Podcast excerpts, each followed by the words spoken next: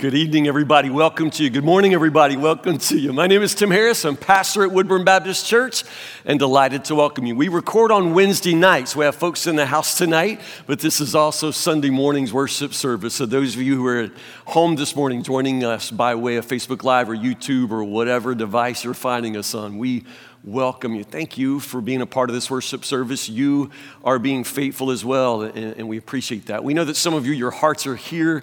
It is not your habit, it's not your way not to be in the Lord's house on the Lord's day. And uh, I just want to remind you, uh, you're faithful, you're being faithful, and this is what these times and days allow and require of us. So, uh, anyway, God bless you. Welcome to you.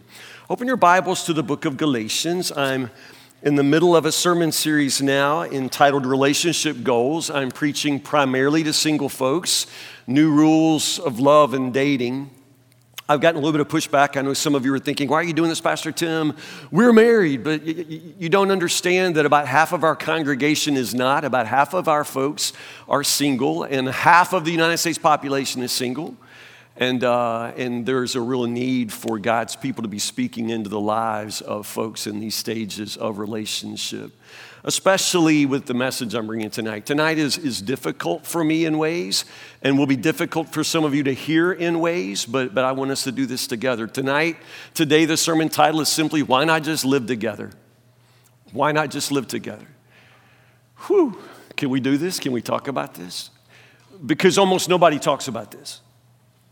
Almost nobody talks about this. The fact that now that that is simply the norm in our culture, that, that young people choose to, and, and old people simply decide to live together either outside of marriage or in preparation for marriage, it, it just simply is now without any uh, equivocation. It is the cultural norm, but it is not the biblical norm. And we are God's people, and we do not follow the world, and, and we do not change with the times when God's word does not change. So, can we do this? Can we talk about this? As a pastor for over 24 years, I have counseled a lot of couples in preparation for marriage. And increasingly through the years, the couples, when they come to me, they are living together. It's a sign of our times. In our congregation, at any given time, we have couples that are living together. Uh, when folks come to our church as guests, often they are living together. I'm telling you, it's just the cultural norm these days. And as I say, it's something that has changed so rapidly. And, uh, and as a church, we haven't done a good job of responding to the changing culture around us. So let's just let's, let's do a couple of things first. I want to take you to a one verse from Scripture, Hebrews chapter 13, verse 4. Just put this down as sort of bedrock for us. Scripture says this let marriage be held in honor by all. I love the universality of this verse. Let marriage be held in honor by all. In other words, not just the Christian family, not just those who are people of faith, but let marriage be held in honor by all. That would be fantastic. And let the marriage bed, it's a euphemism, let the marriage bed be kept undefiled. We're talking about sexual purity here. Let marriage be held in honor by all, and let the marriage bed be kept undefiled. For God will judge fornicators. That's a Bible word, that's a grandma word. A fornicator is anyone who engages in sexual intercourse outside of marriage. Any sexual relationship outside of marriage is a fornicator. Adulterers are also listed here. An adulterer is a person who is married but engages in sexual acts with someone that's not their spouse. So just understand, this is the, the, the, biblical sexual ethic here. Sex belongs in marriage, and purity is a Christian virtue, a, Christian ideal. And for all of us, purity is something we strive for. Whether you're single or whether you're married, we strive for purity. If you're single, purity means that you do not have sex with anyone. You're single. Marriage is God's good gift given between a wife and her husband. If you're not married, then you do not have a sexual life. Do you understand? You have a sexual identity, I understand that, but you do not have sexual behavior because you're a Christian and purity is what you strive for. So for singles, purity is no sex outside of marriage whatsoever. And if you're married, purity then is sex only with your spouse. Now, I would think that these things are so basic but they're not basic anymore. When I tell people these things, when I stand for what I consider just to be basic biblical sexual morality, people look at me as if they've never heard anybody say that. before because they haven't. They haven't. This is not our culture anymore. Maybe there was a day when, when this was sort of how everybody thought, but that's not the world we live in now. That's not the world we live in at all. So understand, when it comes to sex, two things are to be held in honor by everyone. That's what the Bible says. But at this point, I'm just speaking to you as Christians. I'm assuming this morning and tonight that I have a primarily Christian audience. And so I just want to appeal to you as people who love the Lord and who love His Word and respect the authority of Scripture. All right? When it comes to sex, two things are to be held in honor by everyone purity and marriage. Purity and marriage. I, I, I suppose that the trend toward living together, the, the formal word is cohabitation. My grandma just called it living in sin. Nobody calls it that anymore. But one way or the other, that, that trend started in, in, in, the 60s. It really picked up in the 70s. In the 1970s, the US Census Bureau coined a term to describe, to be able to categorize the rapidly increasing number of people who were living with someone who was not a, a married spouse. If you were born now in the mid 90s, you're, say you're say 25 years old, in your lifetime, the number of people just living together now outside of marriage has increased by 50%. Just in, in, in your lifetime, which is a, a, staggering, a staggering cultural shift. The, the amazing thing is, in our culture today, more than 60% of couples live together before they get married, if they ever get married. 60%. It, that's like, what, two out of three. And that's about the way it, it, seems to be in my office. About two out of three of couples that come to me now uh, in order to get married, they're already living together. And I'll be really honest with you, that statistic doesn't change if it's a church couple. This is something that really has swept through churches like ours.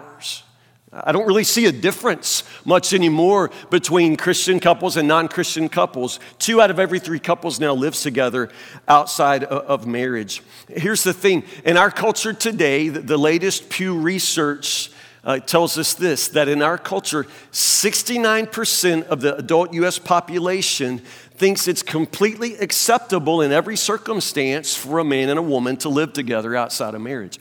69%. Here's the other side of that only 14% of United States adults think it's unacceptable. 14% of adults think it's unacceptable, which is surprising to me in a population where 62% claim to be Christians and claim to be members of a church like ours.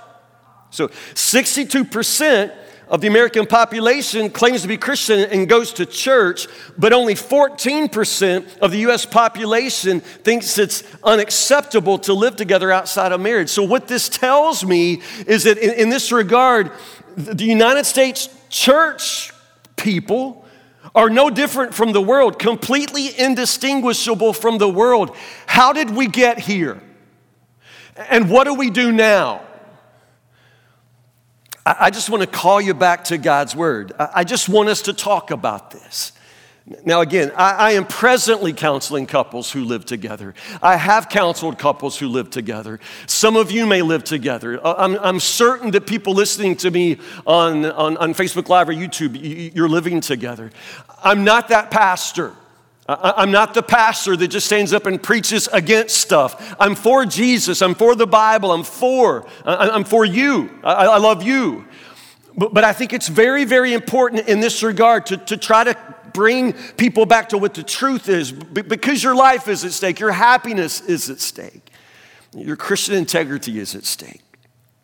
So let's go to Galatians chapter 5 and start in verse 16 and read together.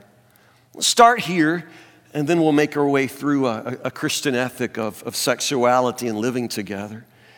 Galatians chapter 5, verse 16. Listen closely. So I say, let the Holy Spirit guide your lives. Then you won't be doing what your sinful nature craves. The sinful nature wants to do evil, which is just the opposite of what the Spirit wants. And the Spirit gives us desires that are the opposite of what the sinful nature desires. These two forces are constantly fighting each other. We're talking about the ordinary Christian life. And if you belong to Jesus, if you're living the ordinary Christian life, you know exactly what we're talking about. These two forces are constantly fighting each other so that you are not free to carry out your good intentions. Verse 18. But when you are directed by the Spirit, you're not under obligation to the law of Moses. Verse 19. When you follow the desires of your sinful nature, the results are very clear sexual immorality impurity, lustful pleasures, idolatry, sorcery, hostility, quarreling, jealousy, outbursts of anger, selfish ambition, dissension, division, anger, selfish ambition. I just said that. Envy, drunkenness, wild parties, and other sins like these. Let me tell you again, as I have before, that anyone living that sort of life will not inherit the kingdom of God. But the Holy Spirit produces this kind of fruit in our lives love, joy, peace, patience, kindness, goodness, faithfulness, gentleness, and self control. There's no law against these things. Verse 24 Those who belong to Christ Jesus have nailed the passions and desires of their sinful nature to his cross and crucified them there. Since we're living by the Spirit, let us follow the Spirit's leading in every part of our lives.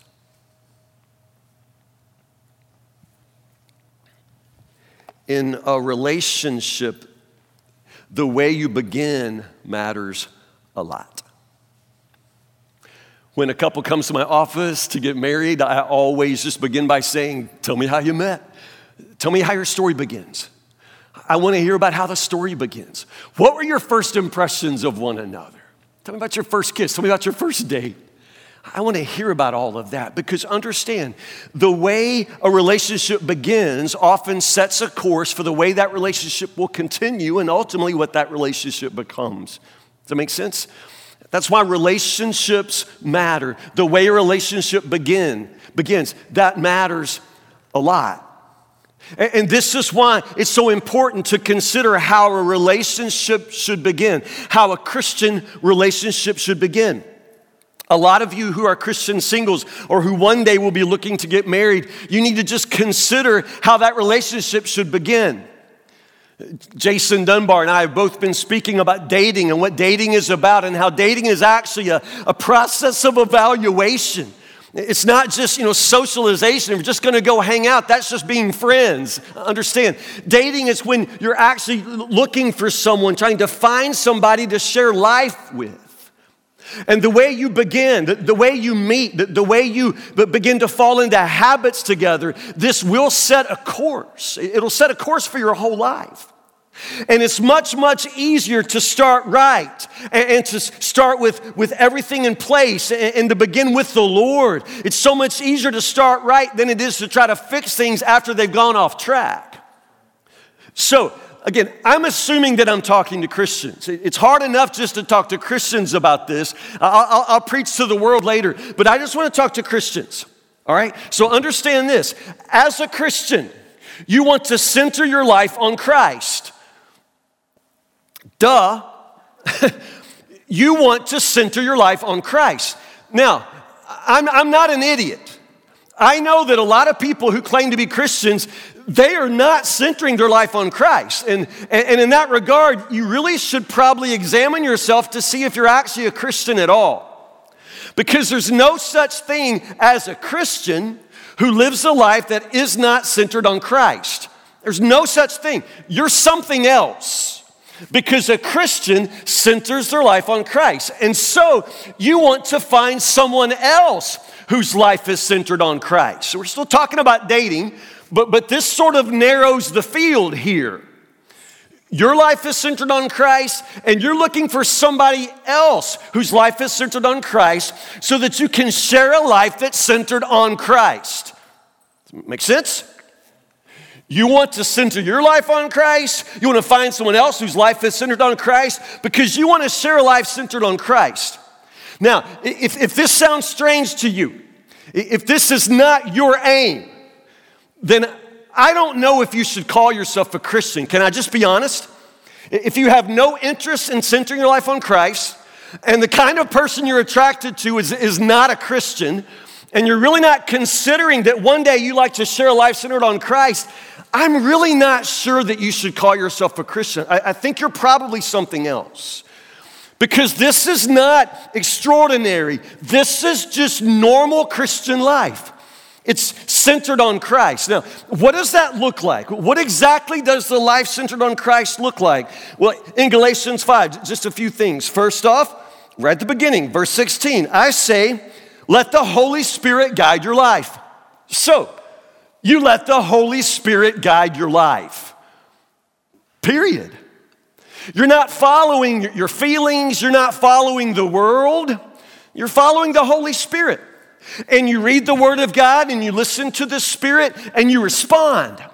If you're reading the Word of God and you see that your life doesn't match what the Word of God says, the Word of God's not gonna change, you change. You let the Holy Spirit guide your life. If you're in a relationship and you realize that it is not a relationship centered on Christ, you may have to end that relationship. And a person who is following Christ would do that because they're letting the Holy Spirit guide their life.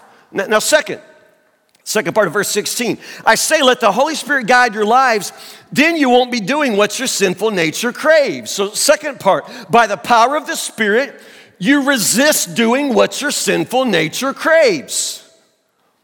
And you may ask, well, Pastor Tim, like what?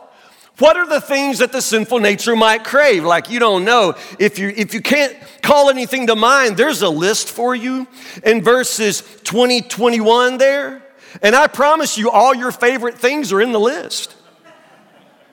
Like these are some of your favorite, I mean, I'm not joking. These are some of your favorite things. And, and the, the, you know, the top of the list are sexual things sexual immorality, impurity, lustful pleasures. These are some of your favorite things. Parties, I mean, you know, drunkenness. I mean, this is some of your favorite things. I'm, I'm telling you, th- these are things that, that your sinful nature craves. This is fun. Sin is fun. I mean, I can say that. If sin isn't fun for you, you're doing it wrong. Sin is fun. And, sin feels good to the sinful nature. And so there is a part of us that is drawn to the very things that would destroy us, the very things that God forbids. And so when the Spirit of God is living in me and I'm following His guidance, He's going to guide me away from all of these things that the sinful nature craves. Are, are y'all following me? Are, are you listening to me? So this is the normal Christian life. It's a kind of struggle where I, I want to follow the Spirit, but I'm continuing to struggle against the sinfulness that continues to live in the bottom of this hard old heart. I'm being changed day by day by the power of the Spirit, but it continues to be a struggle with sin. So understand. So I'm down to verse 24. Those who belong to Christ Jesus, I love this, have nailed the passions and desires of their sinful nature to the cross and crucified them there. That's really extreme language. Would you not agree? I mean, that is very strong language, which is to say, resisting your own sinful desires demands a radical determination and commitment to the gospel. The gospel of Jesus, who himself was crucified. He died for your sins so that you could no longer be a slave to sin, but could live in the freedom of the Spirit. This is the gospel. And you have to have a rather radical, everyday determination to see to it that the old person is crucified with Christ so that the person who lives in you is Christ. You with me? This is the ordinary Christian life. I'm not telling you something new or something that's just for those of you who want to go to the next level. This is entry level. It's entry level. It's a radical determination, nailing. I mean, you have to put these desires to death. We're talking about all of your sinful desires, everything that you love doing, that you desire to do, that you know is forbidden by the Spirit of God. You have to crucify those desires. You don't celebrate them, you don't take pride in them, Understand, you crucify them, you put them to death with Jesus so that you can live a new kind of life. And last thing, It's found there in the end of verse 25. Since we're living by the Spirit, let us follow the Spirit's leading in every part of our lives. You follow the Spirit's leading in every part of your life. See, this is the game that church people play. It's this game where you compartmentalize your life. You like, you, you like bracket it off so that you have a church life. And at church, you're one kind of person, but then you have your life life, your work life, your school life, your relational life. And very, very often, the person you are at church will be unrecognizable from the girl you are on a date. Understand? I mean, you look different in the choir, girl, than you do, you know, when, when you're, you know, getting jiggy with it at the bar. Well, I mean, whatever, you know. You're a very different kind of person. This is why so many Christians can, can claim to be people of the Word and people of the Spirit, and at the very same time, completely, completely accepting of, of lifestyles that the Scripture absolutely forbids. We compartmentalize. We follow the Spirit's leading in the parts of our lives where it doesn't really interfere with what we want to do anyway. But if the Spirit's leading interferes with what we want to do, then we do what we want to do. Understand, this is devastating. This is devastating. When God's people no longer live as God's people, when God's people no longer stand for purity in marriage, I'm telling you, the world doesn't, but the world is the world. We don't expect them to love Jesus. We don't expect them to follow the Spirit. It's the world, but we're supposed to be believers. We're supposed to be different. We're not like the world. Except in this regard, when it comes to living together, when it comes to our sexual lives, we have sort of compartmentalized that out. We are much more like the world than ever before. And it's devastating. It's, it's, it's devastating. Uh, understand this. This is a long sentence, so stay with me. When you don't accept that what God says about sexual relationships is final, in other words, you see what the, I mean, it's right here, it's clear as day right here, but somehow you don't accept that. You still think it's okay for you, you know, to, to look at internet pornography with the very same computer you're watching this church service on. Understand? You don't seem to have any issues with that. And this isn't that just not a little bit insane? But you don't. You're not troubled by that. You understand? You really haven't accepted that what God says is the final word. You think it's open for debate, or you think that somehow, you know, all of this was like back in the old days, but it's a new day. I don't care what Megan Thee Stallion and Cardi B wants to tell you about sex. I'm telling you that when you don't accept that what God says about sex relationships is final, then you're going to make your own way. Going to sort of make your own way, and you're going to end up following the world and then your own unspiritual desires. You're going to follow something that just seems right to you. And the fact that most everybody you know lives together before they get married now, that just makes it seem normal. It, it absolutely just seems normal. And honestly, when couples come and talk to me, there was a time in my ministry when a couple would call ahead and say, You know, Pastor, do you do weddings when a couple's living together? I mean, there was a time not that long ago when couples sort of maybe felt shame or, or, or thought at least that the pastor might have a problem, but now they don't even think to ask because nobody in their life has ever challenged them. Nobody in their life has ever raised a question. And we're talking about some of your kids and your grandkids. Like, where were you? How is it that we never managed to pass on a biblical sexual ethic to this rising generation? How did we miss that? When we don't accept God's word as final, then we're going to come up with our own way. Primarily, we follow the world. So now we're in a situation where the overwhelming cultural norm is cohabitation. People just live together before they get married, if they ever get married at all. And here's the thing in a situation where everybody accepts it and nobody questions it, it becomes really hard to confess the sin, something that doesn't feel like sin. Couples will typically say, you know, you know, Pastor, we, we didn't really want to move in together, but it was just so convenient. And, you know, it, it's, it's financially just the best decision for us. It's so expensive to pay rent in two places. You understand? There, there are all kinds of ways to explain this, to, to, to make it make perfect sense. You know, Pastor Tim, we share a dog. And, you know, we both wanted, you know, to be with the dog. You know, like, I don't make this stuff up, y'all. I mean, this is like real life. When you don't really feel like something is a sin, it's hard to confess it as sin. But that word confess, it doesn't mean feel bad about. the, the Spirit isn't asking you to feel bad about it. The word confess literally means to just agree with to, to say with. That's what it means. So, in other words, to confess sin is just simply to agree with God about what you're doing. And if God forbids it, if God calls it sin, it's sin whether you feel bad about it or not. Does that make sense? And this is hard. I'll admit that it's hard. It's hard to be told that something is sin when you've never really even thought about it as sin. Living together outside of marriage, having sexual relations outside of marriage is sin. It's sin. You can't cancel that, you can't erase that. It is sin. So, why is it sin? Why does God forbid this? Again, most couples, it, it seems to make a, a, kind of sense in, in our day and age. Young people wait longer and longer before getting married. It wasn't a big deal for my grandma not to live with my grandpa because she got married when she was 14, y'all.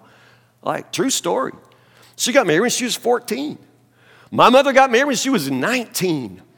My wife and I got married in our early 20s. Our son got married in his mid 20s. I'm telling you, it keeps getting pushed back further and further and further. So, young people now, they're already on their own.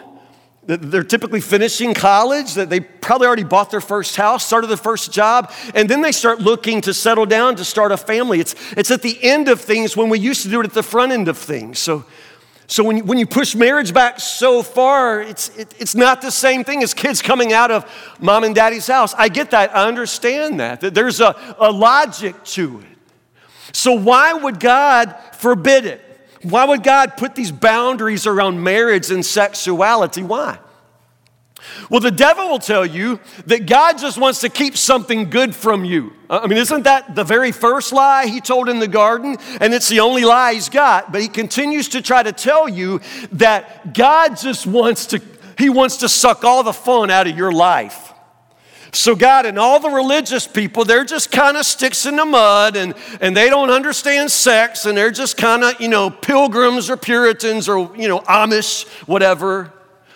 And so it's really, really easy to sort of, you know, uh, marginalize a, a, biblical point of view. It, it is not that God is trying to keep something good from you. If God has put a boundary around it, there's a reason for that. God never tries to prevent you from, from, from discovering something that would be a delight to you. God only puts a boundary around something that would be dangerous for you. So, obviously, according to God's plan for your life, your relational life, God's plan for your happiness, there's something about cohabitation that would be dangerous. What would that be? Now, some of you think, Pastor Tim, now you're getting crazy. Living together can't possibly be dangerous. You know, now you're going to go off like some old time preacher, you know, saying if you live together, you know, you're going to be condemned. All your babies will be born naked and, and your life's going to be miserable. And no, listen to me. Let's think this through. When it comes to cohabitation, there are just some, some basic facts and statistics that you need to know. Despite the fact that nearly two out of three couples lives together before marriage these days, do you understand that the divorce rate of those who live together first is much higher? Much higher than the divorce rate for couples who do not live together before they get married. The divorce rate is much higher if, if you factor out whether or not they get married or not, couples who live together, they typically separate 80% of the time whether they get married or not. If you're thinking that this is a good idea, that, that this is you know, something that's going to strengthen your relationship, you really have to face the basic facts that that doesn't play out in real life. 80% of couples who move in together, they separate whether they get married or not, but if they get married, their divorce rate is 50% higher. And the divorce rate for everybody else is already high enough. How would you explain that? Couples do not move in together because they want to somehow blow a hole in their relationship. The couples that I talk to are, are, are, are, good people, that they love one another, and they often honestly believe that they're doing something good. They often believe that, that this is actually good preparation for marriage. I mean, that sort of is a logical kind of thing. That if you're already living together, you, you learn whether or not you're compatible. And you learn how to share and, and, and, you learn how to, how to adjust and, and you learn the roles of husband and wife. You, you get to sort of test drive before you buy. But statistically, it doesn't play out that way. So I want you just to understand my heart. I, I love, I love young people, I love young couples, and, and I love marriage.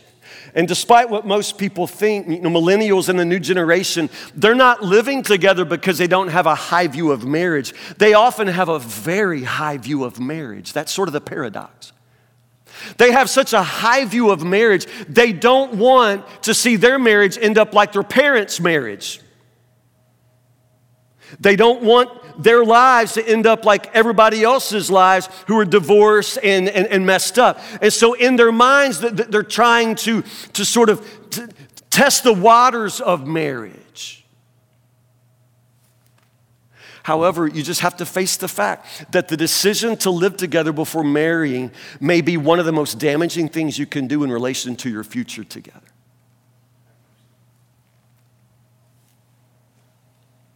one of the most damaging things you do that decision to move in together. Here's the thing it's that word decision. I, I kind of put in there on purpose because this is what's missing. Now, I can't speak for you, and I'm sure that there are exceptions, but, but this is sort of t- to speak generally. When you ask the typical couple that's living together, describe your, you know, how did y'all decide to do that? What was your process for deciding to, to move in together? You know what they typically say? you know, we, I don't think we really talked about it much. It just sort of happened. You know, they don't decide, they slide into it. In other words, they'll say something like, Well, you know, I was already over at her house four or five nights a week, and, you know, and most of my clothes are over there, and, you know, I, my, I have my toothbrush at her house, and, and we, we share a dog, and, and so it just made sense. You know, we just moved in together. Understand, there wasn't a real conversation around it. The majority of couples who cohabit, they never talk about it. It just sort of happens. They, they slide into that. You understand what I'm saying? They just slide into it. They don't really talk about it. And, what happens, and this is from experts who try to explain why these relationships fail at such a high rate. It's called the inertia hypothesis. Isn't that good? inertia hypothesis. In other words, there's a kind of inertia, there's a momentum that picks up. They slide into living together, and then their lives get very entangled. And whether it's working well or whether it's not working well, it becomes simply easier to keep going with it than it is to separate. It becomes very, very messy to, to, to move out. You may have bought a house together. You probably share a dog together in this day and age. You, you, don't really know how to, to, to, to unscramble the eggs, so this inertia just kicks in. And the same way you slide into living together, you slide into marriage. They don't even talk about getting married sometimes beyond the fact of, hey, let's get married. When should we do that? And typically, then the idea is we'll do it when we can afford it. And then you plan this astronomically expensive wedding, which you don't need. A marriage license costs $35 at the courthouse. I will marry you for free. So you can get married for $35. But you're planning a wedding that will be thousands and thousands and thousands of dollars these days. You're going to rent a barn. You're going to pay a videographer to give you a, a, video that's like three minutes on Facebook. And do you know how much money you're going to pay for that three minute video on Facebook? But you want that video so bad.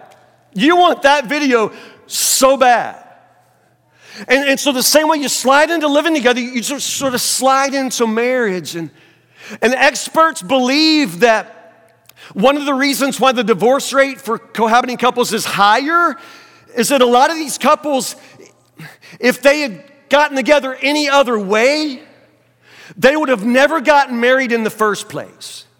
If they had never moved in together, they would not have gotten married. So maybe the divorce rate is higher because honestly, that momentum kicks in. Once you entangle your lives together, it's very, very difficult to uh, disentangle yourself.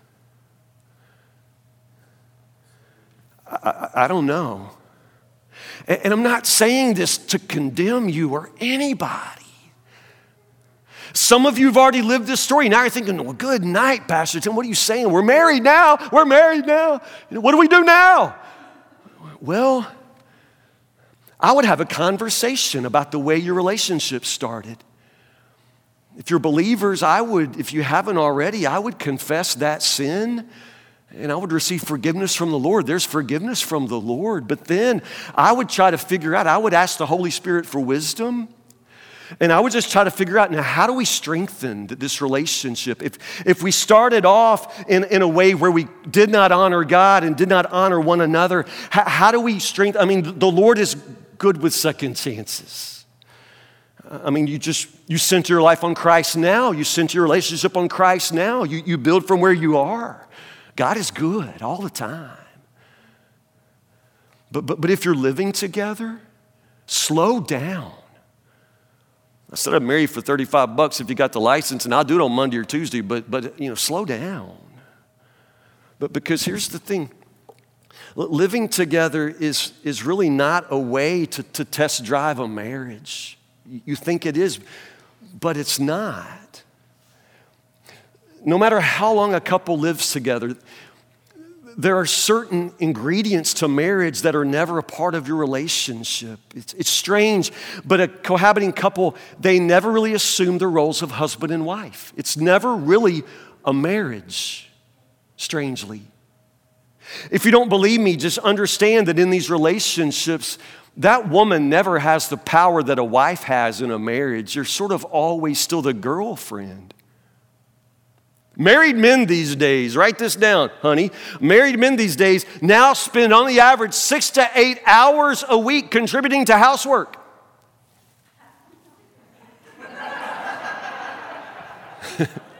six to eight hours. Yeah, I'm behind this week, ain't I? Yeah. I, no, I, I think yard work counts. No, the idea is that you know husbands can contribute, but you, you want you would you have any idea how much less a live-in boyfriend does? They, they, never really. I, I know you think that it's that you're practicing for marriage, but you're often not. There's a basic ingredient that, that, that, makes marriage, and it's called commitment. And that's the one thing that your relationship does not have. You've not crossed that line called commitment. Togetherness is not a substitute for commitment, they're not the same thing. Very often in our day, you know, there are women who say that this whole thing of living together has liberated women from the patriarchal, you know, structure of traditional marriage. That women are now liberated from those, those cultural expectations of, of traditional marriage. And this sets women free. You do not seem to understand how anything works if that's what you believe. The woman living with a guy does not have the power in a relationship that a wife has. Something like 79% of women who are living with a guy, they say that they're living together because of love. You know what the men say?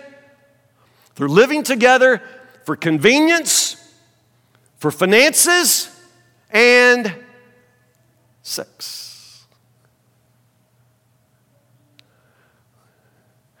So you know, the woman often gets into this because she loves him. She She lets him move in. She gives him sex because she's hoping he'll give her love. Do you understand that this arrangement is systemically designed to break her heart?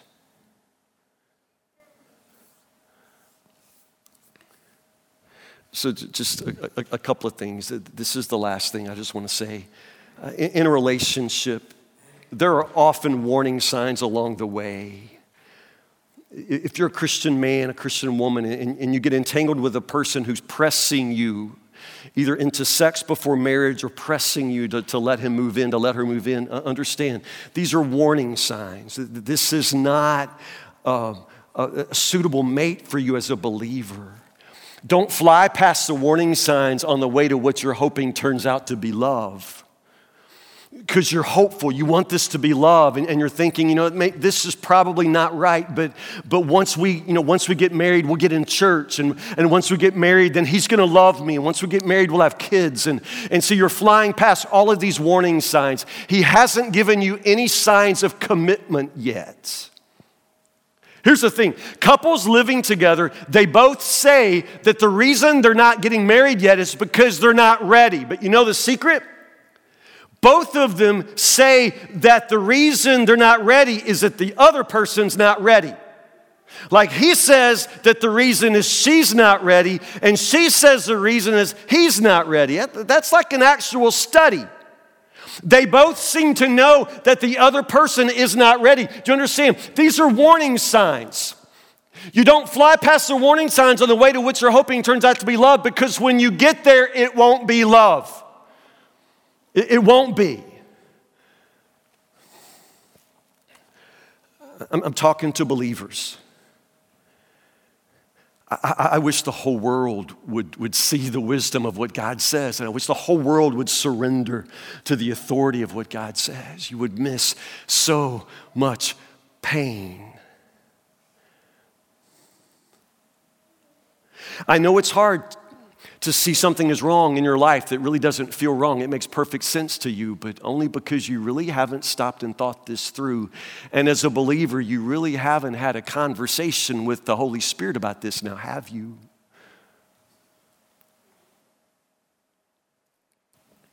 When it comes to relationships, the way it starts out matters a whole lot. The way you begin matters a lot.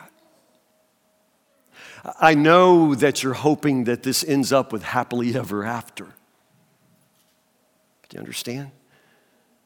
You really can't get to happily ever after unless you begin in such a way where you can receive the blessings, the power, the strength of God in this. God, who Himself is love and puts this love in your heart. You cannot have a marriage that honors God when you begin in such a way where you do not seem to have any regard at all for what God says. Just simply saying, God intends that you find delight, happiness, and satisfaction in marriage. This is what sex was created for. The world does not understand it. But we are not the world. We are the people of God. And we are commanded to live differently. Pray with me.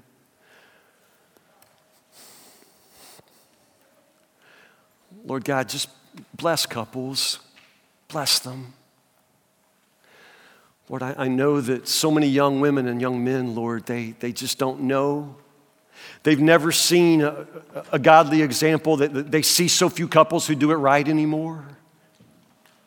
Lord, there's nobody out there that's talking in a positive way about saving yourself from marriage so few people out there, Lord, who seem to honor you and, and, and, respect and honor others, Lord. It's a world where we simply do not see much of a light shining.